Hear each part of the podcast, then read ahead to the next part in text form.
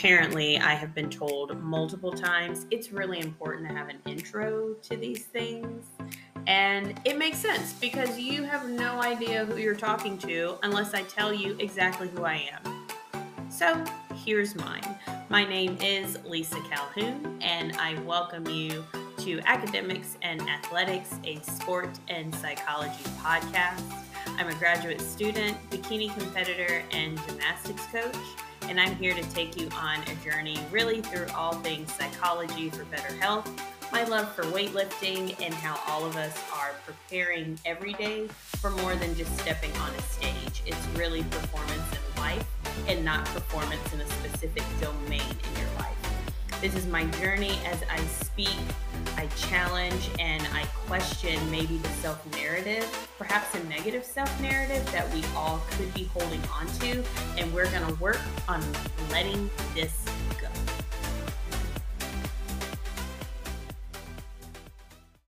Guess what? I have a challenge. That was a weird noise because you can't see how excited I am. over this challenge that I want to propose to you. And this challenge was actually proposed to me by my mentor or one of my mentors. And I do believe it is absolutely important for everyone to have some kind of person in their corner as a guiding force. Notice I did not say a hype up crew. Okay. I did not say entourage. All right entourages were what way in the 90s and the early 2000s and the bigger the entourage apparently you were really important. And now that mm, we understand doesn't fly. Because honestly more people around you just hyping you up they're not doing the hard thing which is telling you the truth. Therefore having a mentor or a guiding force in your corner to help is crucial. And i had my mentor challenge me with this. This was probably about, I really was unhappy. And when I say unhappy, I think I was more unfulfilled. I just wasn't fulfilled at my job. It it was becoming not as challenging in a good way. It was a challenging job, believe me. It was a challenging job, but it was not a fulfilling job. And I think the challenge was just the physicality aspect of the job. I was getting up and moving and and doing all kinds of strenuous things and I felt tired afterwards. I felt worked, but I was nowhere near emotionally or mentally stimulated. And therefore I dove into of course, you know, personal development and personal growth, but I only did it at a face value level. I'm not going to lie. I only did it at a face value level because you know, everybody else should help me become a better version of me and I shouldn't have to do really anything. I should just arrive at being this new me, right? and I don't know if you've ever experienced personal development like that because sometimes we think, let me just grab this book and I'm going to read this book and I might read half of the book and then it's going to sit on the shelf and then it'll become it's so funny. Then it'll become shelf help. And that's a actually I did not coin that term, but if you believe I did, thank you for thinking how witty I am. But shelf help became a term I heard from the speed reading coach by the name of Jim Kwik, Phenomenal man. You should listen to his podcast. He's great. And what that was was shelf help pretty much is where the book just basically sits on the shelf and collects dust. And it looks pretty on the bookcase. We all look good with the book on the bookcase, but it does not do anything for us because we're not applying anything. And that's what I thought personal development was that if I just read these books and kind of took a little bit of tidbit information here and there, I would transition into a person that found a job that was fulfilling, that became an entrepreneur, and I was going to help all these people and da, da, da, da, da. No, my mentor just slapped that out of the sky. like straight up slapped it out of the sky and gave me this this really really hard lesson of truly understanding what personal growth and development was. And he didn't say this, but this is how, when I think back on everything, this is how he taught it to me. And and trust me, we're going to dive into the challenge because it is a very intense and thought-provoking challenge that it, it's very difficult. it's a very arduous thing to do. And I'm going to jump into that, but first, the way he ex- taught me, I guess, not explained, but taught me what personal growth was, was not the development of a skill. And I think most people are trying to find personal development through acquiring a skill of some kind or acquiring some type of reward or some version of a status. And then we have this thought of, ooh, I've arrived. And that was me. I thought if I got a new job and made different amounts of money and got into a different tax bracket, I somehow personally developed myself. we're, we're getting real lost in the weeds of if I gain something, some status, some accolade, some recognition, I must have grown myself. And that's not true. And that's what my mentor taught me. He taught me he, he didn't say it that way, but all of the lessons that he provided to me was basically that was we're not here to gain something externally. We're not here to gain a reward. We're not here to gain recognition because that's what I was looking for in my quote unquote journey of personal growth. I was looking for, okay, where is my applause? Because if I get the applause, then I've obviously arrived at something. I must have grown personally, right? I mean, if you can arrive somewhere, obviously you've done something, right? but what he gave me, and he gave me a ton of lessons, and, and I'm talking lessons, okay? I'm talking to you like school lessons. I had my own binder, I had to take notes, I had to do assignments. and I didn't want to. I was just looking for the little self help book, right? and I could read the self help book and somehow just gain this skill. And again, he taught something that I still do today just to make sure I can view myself from a bird's eye view. And what that means is pretty much having an out of body experience. I want to be able to think outside of myself. I want to be able to physically or mentally and emotionally view myself from an outside source. Now granted that that is very difficult. that is extremely difficult to do and there have been a very let me say again, very select few that I ask for a bird's eye view explanation of who they see me as on a daily basis. I'm not asking everybody, hey, what do you think of me? What are my attributes and qualities and so forth? No, again, going back to the very beginning, that's a hype up crew that's just gonna lie to my face. I don't need an entourage and I don't need BS spit in my ear just to make me feel better. Okay. So the small, very, very, very small select few people that I ask to pretty much assess me from top to bottom, left to right, north to south, east to west, the very select few that I ask to assess me, they do that because I can't see myself. Okay, we can't vision ourselves that way. But my mentor's assignment was pretty much asking me to view myself from a bird's eye view. And the assignment is this here's the challenge, get ready for it. Get ready for it. And I really, really think it's best if you try to do this on pen and paper. That made the challenge even more difficult. I had to do it and write it down, and it took me probably two weeks, two actual full weeks to be able to think that far outside of me. And the challenge was was this. If you you you personally were to walk into a room maybe with 5 to 6 people people you've never met before. Okay, never met before. And another you is sitting in that room and you guys don't know each other. So you, I'm gonna say it again slowly, you walk into a room with five to six people that you don't know. You can possibly think of it as a focus group if you want. And one of those people inside that room is you, but you guys don't know each other. I want you to talk about yourself. We all do it. We pretty much give someone a backstory as quick as we can.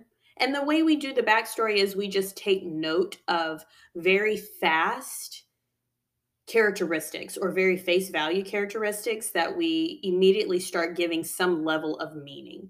It can be as simple as this person wears their hat sideways, and we can go into a very rapid explanation of who they are, what they think, their beliefs, all of it. Okay, honesty is the best policy. But that's what we do. If you were sit if you were sitting, you yourself were sitting in a focus group and you're one of six people and in walks the door you. And you guys don't know each other. What would you be wearing? How would you walk in? How would you sit down? And then assess yourself based on your own vision of you at that moment very hard. it's very hard to do. And then I had to write about two paragraphs, I think, of of who I was seeing as myself.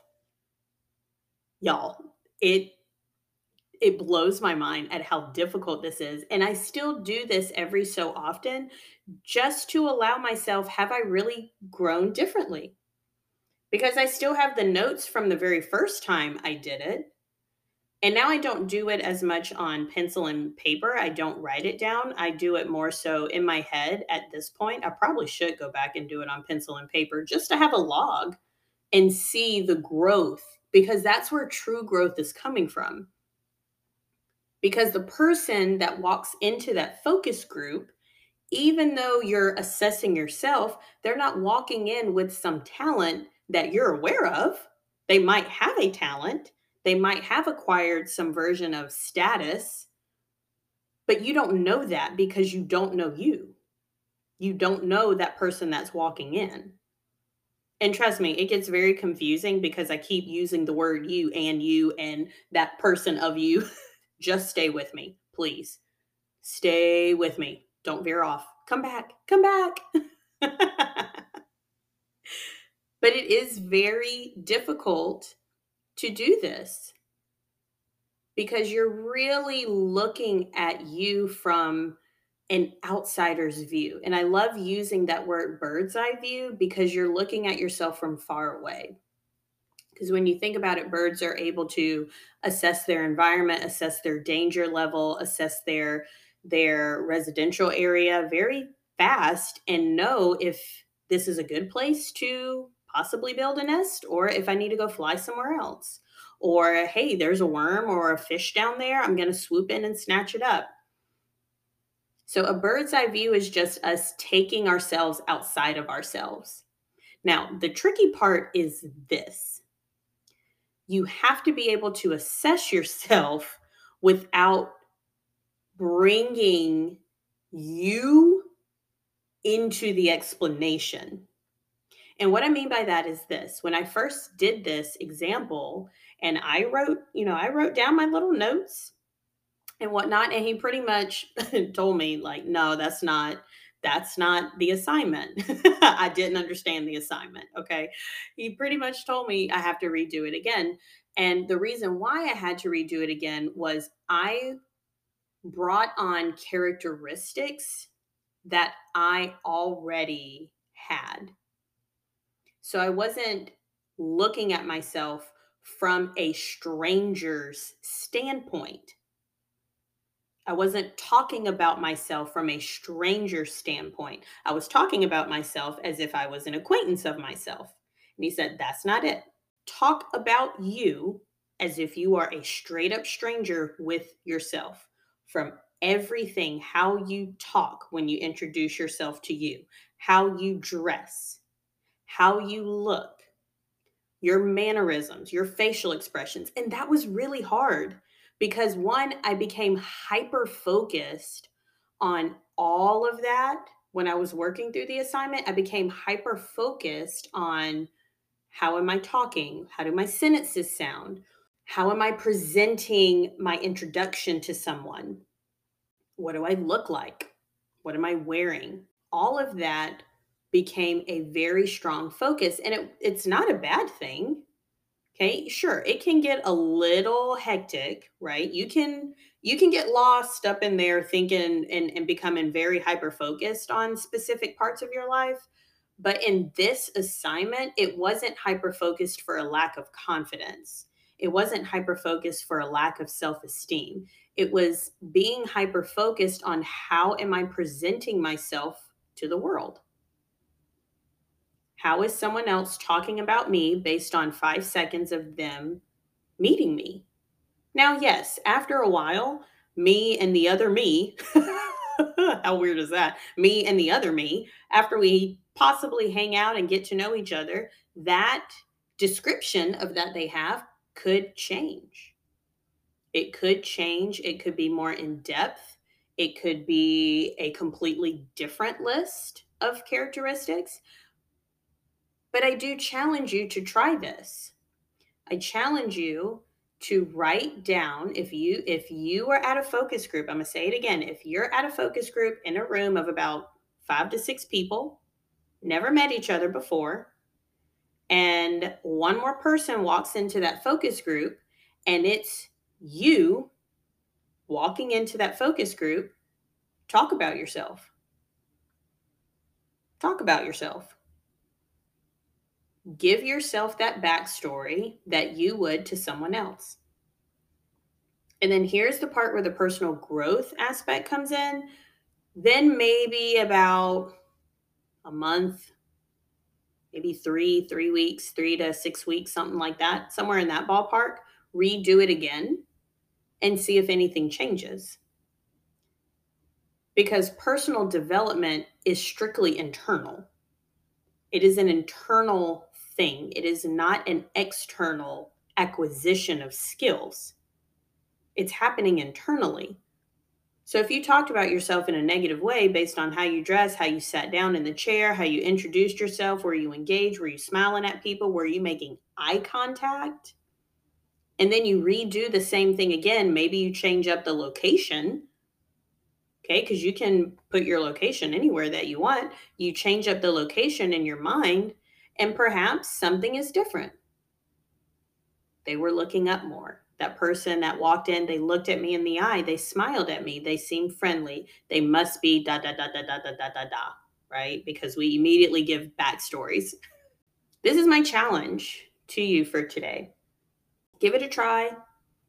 Let me know what you come up with. If you feel like sharing, I am definitely down to listen. I think it's a very interesting little side project to do. I think it's cool. I think it's fun. But you have to be really honest with yourself and have that maturity to think from an outside view. If you don't have the maturity, it's very difficult. We can talk about that another day. How do you develop the maturity to think from a bird's eye view? That takes practice. Anywho, I leave that to you. Good luck with the assignment. Have fun. If you enjoyed what you heard and you want to reach out to me further, I am on the social media platforms of Instagram and Facebook. I am trying TikTok. I don't know how that's going to go. We'll see. I'm not really sure what to do with that just yet. But Instagram, TikTok, all you have to do is type my name in, Lisa L. Calhoun, and we can connect. And what better way to spread love, joy, talk, I love thought provoking conversation. Reach out, connect. See you soon.